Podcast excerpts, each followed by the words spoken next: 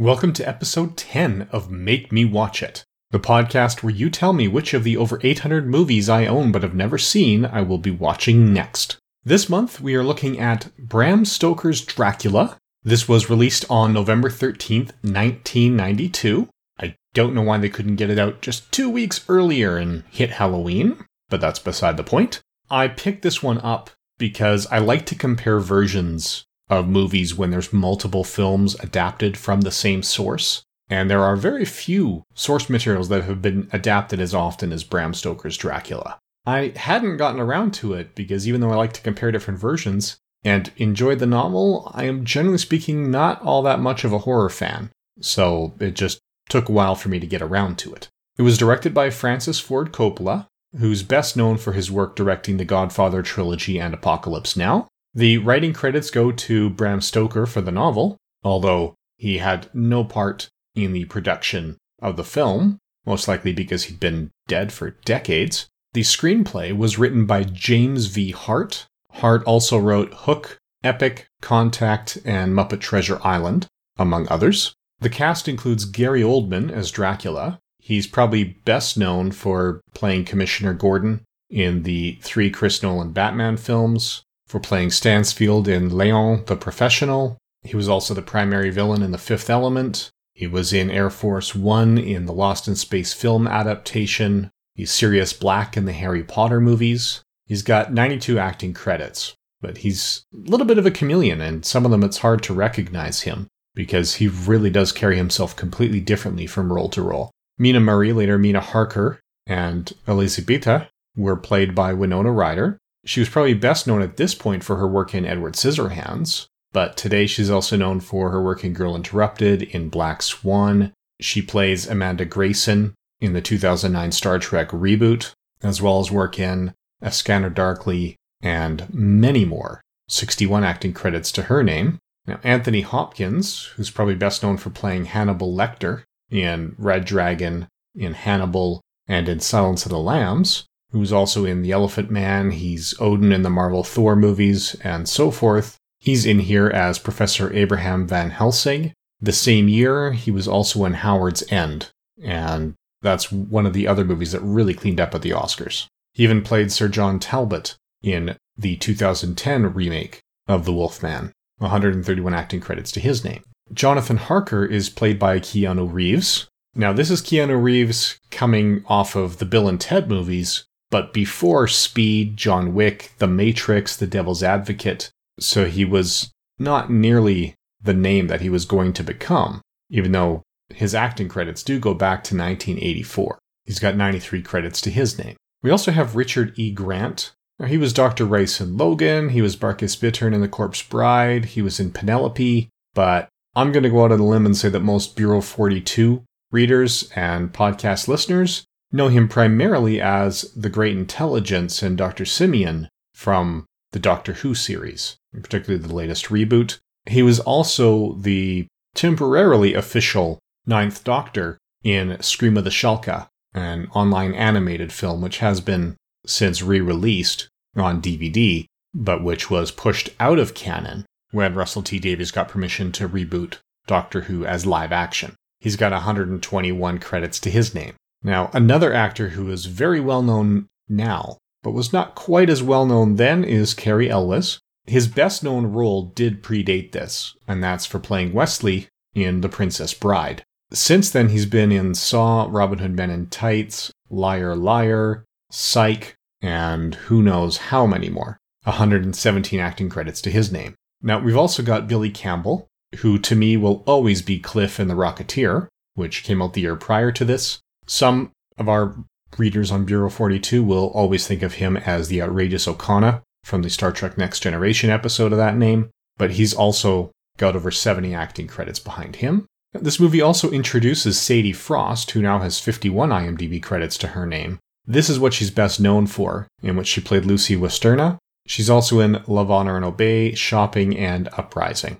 Now, Tom Waits plays Renfield, He's actually best known as a musician. He's got 176 soundtrack credits. And that's what he's best known for, having his music in movies like Fight Club and 12 Monkeys. As an actor, he's also appeared on The Simpsons, He was Doc Heller in Mystery Men, he was the Wanderer in Domino, he had a bit of a cameo in The Fisher King the year prior to this. He was in The Outsiders and Rumblefish and Cotton Club, also directed by Coppola. The last notable cast member is Monica Bellucci. She is one of the three brides of Dracula and the only one who's ever had credits as anything other than a bride of Dracula, at least as an actress. One of the other ones was also a carpenter on one film. She now has 69 acting credits to her name, is best known for Irreversible, for the second and third Matrix movies, and for playing Lucia in Spectre. In terms of other cast and crew, notable ones include Eiko Ishioka, who was originally hired as a production designer, but when Coppola saw her sketches for costumes,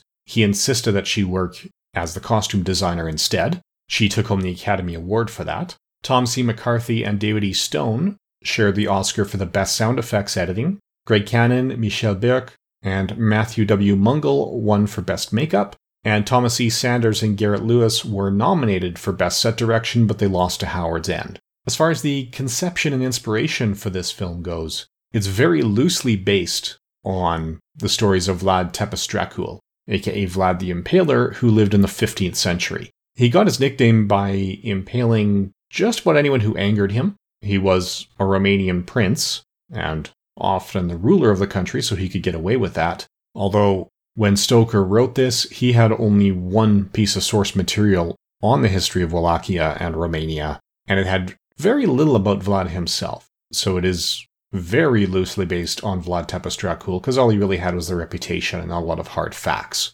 Just reputation for being a very cruel man. As far as the inspiration for the film goes, this story has been adapted many times. In this case, Winona Ryder enjoyed the original story and wanted to be a part of it, and she knew that there was an unproduced script for the TV series that was good quality that she'd read and seen during another project. So when Francis Ford Coppola reached out to her to plan a project that they wanted to do together, she suggested this, and he agreed to do it. Now, this adaptation changes Vlad's history. Instead of being a Romanian prince in the 15th century, he is a soldier during the Crusades in the 11th century. And false reports of his death cause his lover to commit suicide, which caused him to become angry at the god that he was fighting for. And he strikes out against the church and the symbols and is cursed, and that's how he became a vampire. So tying in Mina Murray to Dracul's life before becoming a vampire and giving the origin for Vlad becoming a vampire in the first place were both elements that were added for this adaptation.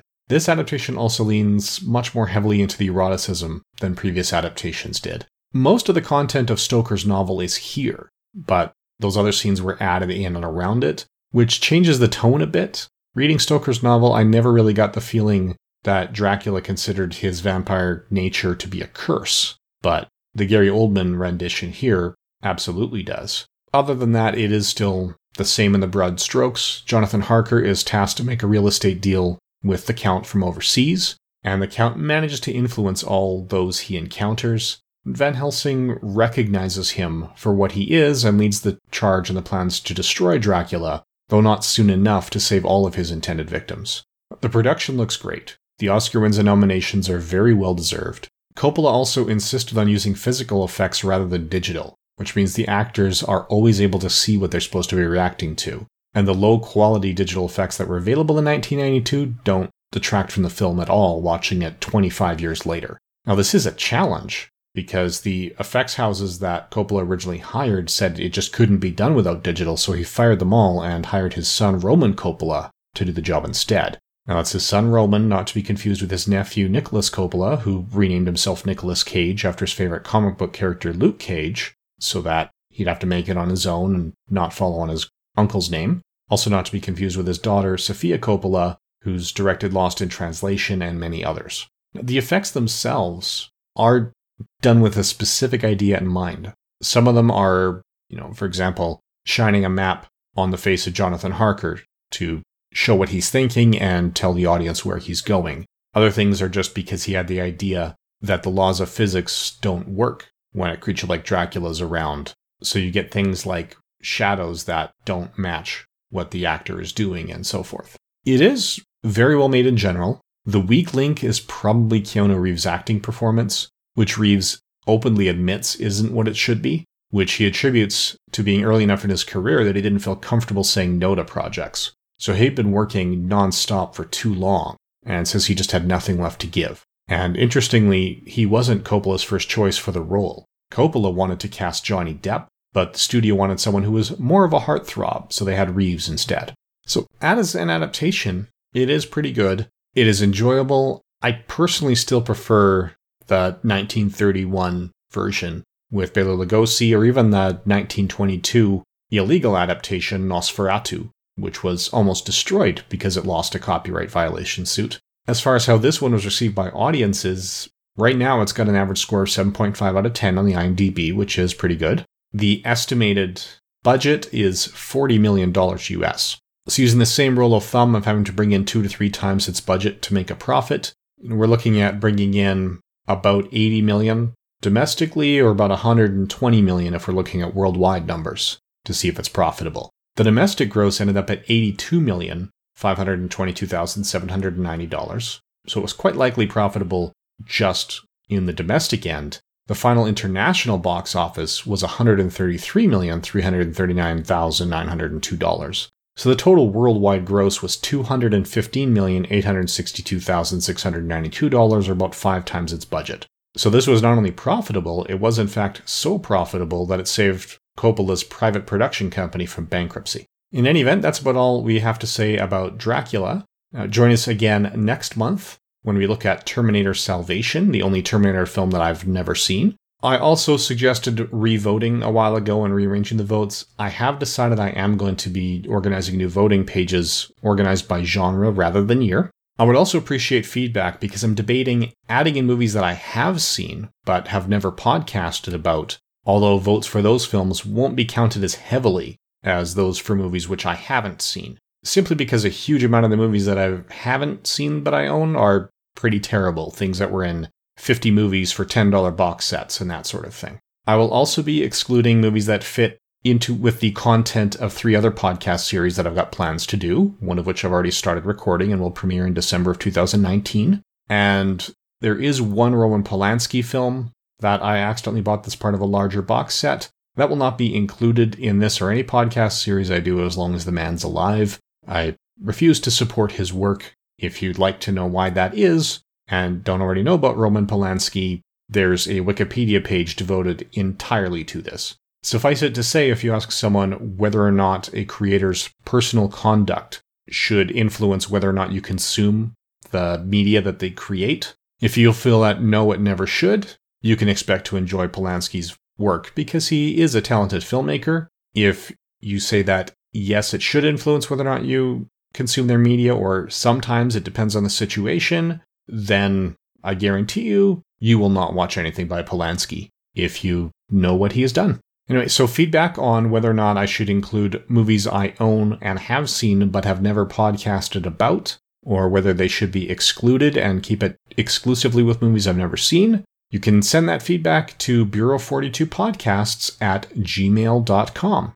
Thank you for listening.